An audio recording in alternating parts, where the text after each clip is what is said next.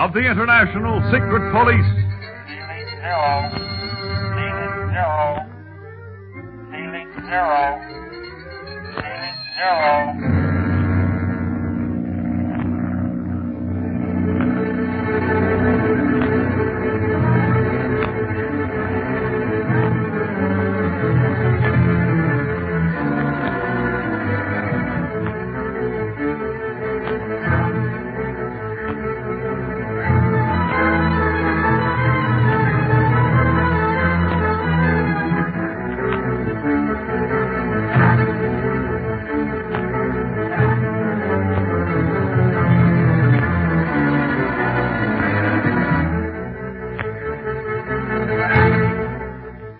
Speed Gibson has obtained candid camera photographs of the octopus in his disguise as Paul Mounier at great personal risk to himself and Dawa.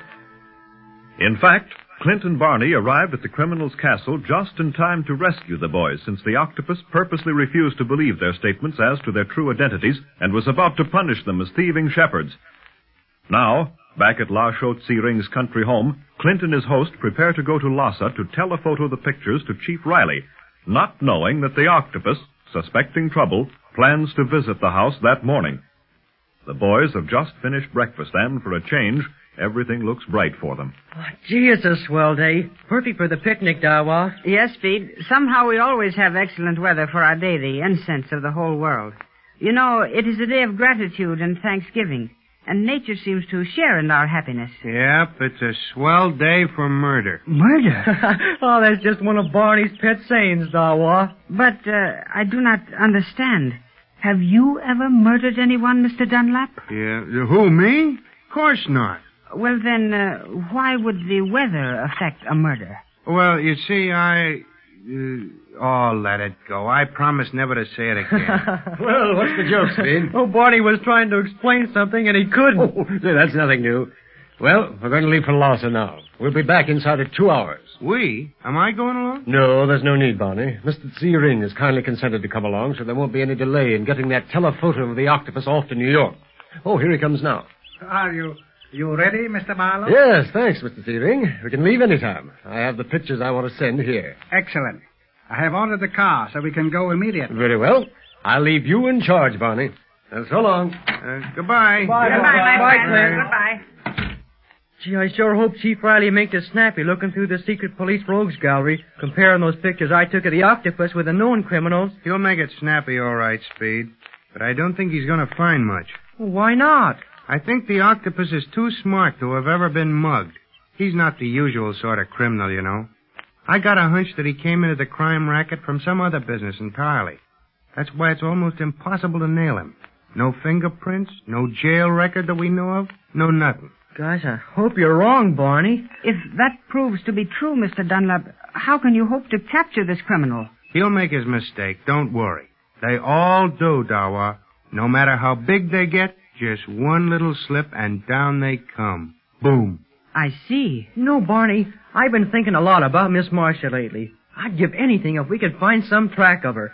We know she's in Tibet, but where? Yeah, I've been thinking about her too, kid. Ever since she was kidnapped by the octopus, I've been thinking about her. To whom do you refer? Marcia Winfield, Dawa. She was swell. Came over to China as governess to Jean Kingsley. But she really came to try and find her brother who's been missing for three years. He was tied up with the octopus in some way, too.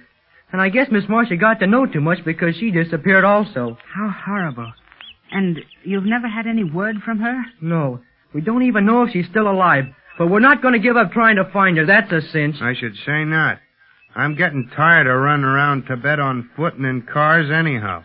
My fingers are itching to take the stick in that old plane of ours and send her into the air. Where is your plane, Mr. Dunlap? We left her in Nagchuka, Dawa. And look, will you call me Barney? This Mr. Dunlap stuff's getting me down. it is a great honor, Barney. Well, I don't know about the honor, kid, but it makes me feel better. The plane's no use to us right now, Barney. With the octopus and the pass of the Iron Dagger not far from here, what good would it do us to fly? I don't know. But I think I'll get back to Nagchuka pretty soon and overhaul the crate. We may need her all of a sudden. You never know where the octopus is going to pop up, even though he's supposed to stay up in the pass. Yes? What is it?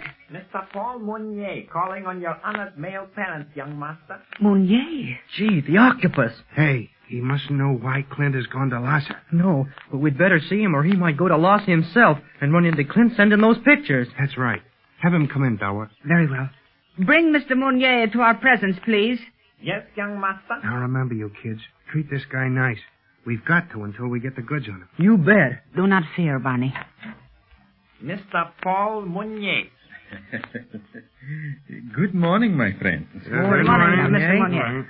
I uh, hope that I have not arrived too early, but I was so anxious to see how you celebrated this famous picnic day that I did not want to miss any of it. That is quite all right. Uh, won't you be seated, Mr. Mounier? Thank you. Uh, where is your father, Dawa, and Mr. Barlow? Uh, they went to Lhasa but a short while ago. To Lhasa.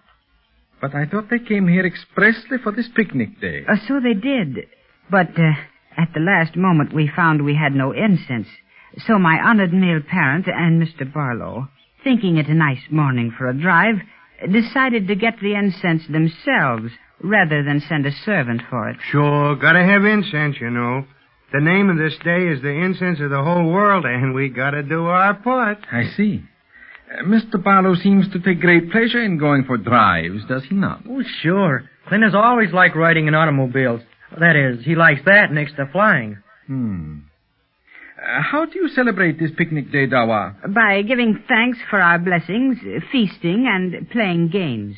We have a quieter celebration here than they do in Lhasa, but it is a great day for us.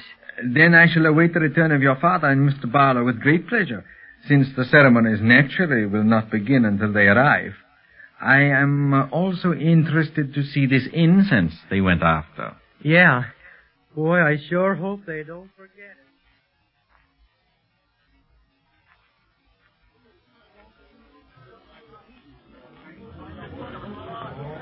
Lhasa is certainly a noisy city on a picnic day, Mr. Searing. Why are those shells being blown? They summon monks and worshippers to the services at the monasteries, Mr. Barlow. This is a religious day as well as a picnic day. And before we leave Lhasa, I should like to visit the Potala temple and give thanks for all my many blessings. Why, of course, Mr. Searing. And I have plenty to be thankful for myself. Speed took some dandy pictures of the octopus. Excellent negatives that made good contrast prints. They should be clearly received in New York. Telephoto is indeed a wonderful thing. I am most happy that our portable sending set could aid you. Well, it was the best luck I've had in months, Mr. Searing, having that portable set so close. If it hadn't been possible to send those photos from Lhasa, Barney would probably have had to fly the prints back into China to find a sending set. Very probably. Ah, we, we approach the Potala, my friend. Do you wish to enter the temple with me? Or await my coming at the turquoise roof bridge that leads to it? Well, I'll just wait if you don't mind, Mr. Searing. Those beggars over there sitting in the sun look very interesting. I'd like to watch them while waiting for you. Very well. I shall not be long. Wait on the turquoise roof bridge. Turquoise Roof Bridge. That's a beautiful name. Great mercy, learned sir. A little present for me, please. Huh? Oh, oh, oh I, I didn't see you sitting there in the shadow. I almost stepped on you. That is why I spoke when I did. Have you a little present for me, learned sir? Uh, a present? Oh, you mean money. Yes. You are most wise. and your tongue is most smooth, my friend. You're a diplomat in the rags of a beggar. I am not a beggar, my friend, but a lama. A lama? A holy man? Yes. Clint Barlow. Well, you. How do you know me? I've never seen you before. And I have never seen you. But we holy men of Tibet have other ways of knowing. I bring you a message. From whom? From Marcia Winfield. Marcia? Where is she? Where did you see her? Peace, my friend. I shall tell you all. The young lady is held prisoner in a hut near the lake Tangrenor. Tangrenor? To the north of here? Yes. I passed there a month ago. I saw Miss Winfield and heard her story. I just arrived here this morning. I knew you would come here to the turquoise roof bridge. But how did you know? Never mind that. I have delivered the message. And one more thing. Take a parcel of incense back to the home of La Chaux Ring. Incense? What has that got to do with the case? You will soon discover. But do not forget.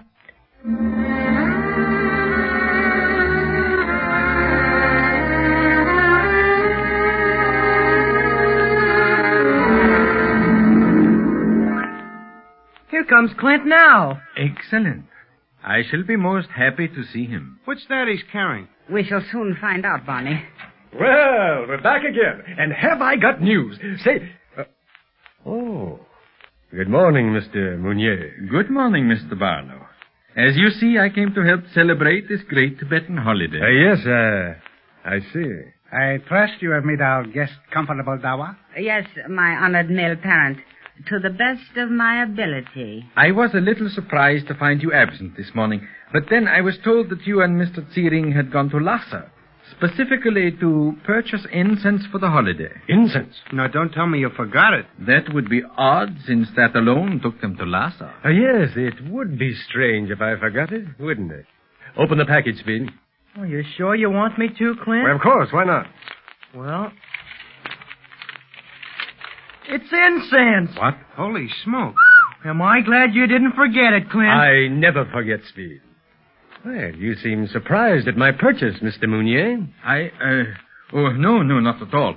I was merely thinking, Mr. Barlow, I I must return to the pass of the Iron Dagger immediately. What? After coming here to help us celebrate? Uh, yes, I, uh, well, I, I neglected to do something before I left. It uh, completely slipped my mind. And the incense reminded you of it? Why, yes.